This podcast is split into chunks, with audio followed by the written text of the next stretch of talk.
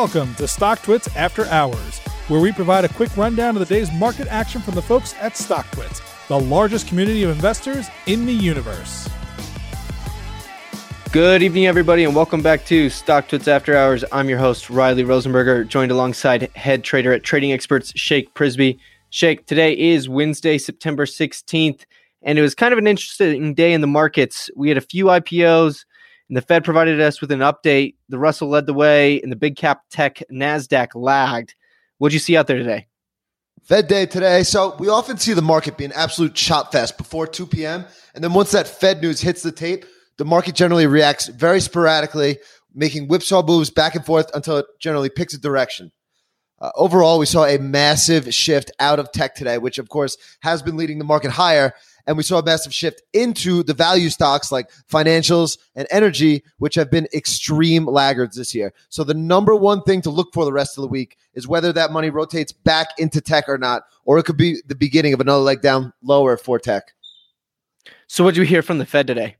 So overall, Powell didn't do anything to really shock the world today. He maintained his 2023 target for 2% inflation, citing they won't raise interest rates till then, and that he believes the Fed still has ammunition even after its historical asset purchasing program put into place this year.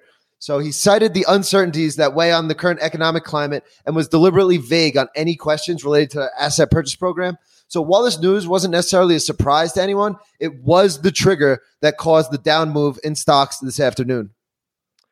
So let's talk about that Snow IPO with Warren Buffett and Salesforce notably investing a quarter of a billion pre-IPO. It priced at 110. The stock opened at 245. It ran all the way up to 319 before closing at 253. The, the price action was pretty wild, but w- would you call this a pretty successful day one? Yeah, successful day one if you're Warren Buffett or a company insider, maybe. All over CNBC tonight, we'll see how big of a success this was, being up 100% day one. But as usual with the best IPOs, they took the trade away from retail traders. They oversubscribed the hell out of these new issues. So it opens up at a ridiculously high valuation and just chops around all day. We were talking about where it may open yesterday, and I was thinking 150, and I, I was thinking that was high. I was nearly $100 too low. So all day, all day we were watching where the snow would open by watching where it indicates, watching the bid ask spread on the tape before it opens. And all day we watched one, 155, then 175, 190, 210, 235. And then it finally opened at 245, which was way too rich for my blood. This is going to be a hot stock to watch though. And with the volatility we saw today, this could touch 150 and 400 in the same week.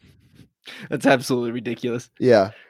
So, what's going on with this TikTok and Oracle deal? Last we heard, Oracle was trying to swoop in, take the deal from Microsoft, who was originally slated to get it, but there were some key security concerns that are being worked out. Are any updates from this deal? So, ByteDance and Oracle have been working on a way to get this deal done, with ByteDance playing some hard hardball about the terms of the deal. So, midday, we got an update that Oracle's bid to be the technology partner was falling short of resolving the concerns of the Trump administration. If you remember, this first Oracle deal was oddly sim- similar to that first Microsoft deal that was on the table before Trump ever got involved early in the summer. The Committee on Foreign Investment in the U.S. was concerned with the national security implications of the deal, as China would seemingly still have access to U.S. users' data under that structure. But we just got word a few minutes ago the deal is progressing and Oracle would handle the US user data. So, under this structure, Oracle would be able to review source code and prevent any backdoors along with all the technical operations being held in the US. So, TikTok would have a separate US board that would be approved by the US government and would create 25,000 jobs for Americans. So, midday, this deal looked far off, and now all of a sudden it looks like it's on the five yard line. So, we'll have to watch whether or not Trump looks to approve this deal uh, later on this week. Alrighty, Shake. Well, we'll touch base with you again tomorrow. All right, sounds good. See you then. You've been listening to StockTwits After Hours. To learn more and subscribe today, visit StockTwits.com. All opinions expressed by the host and podcast guests are solely their own opinions and do not reflect the opinions of StockTwits or their affiliates.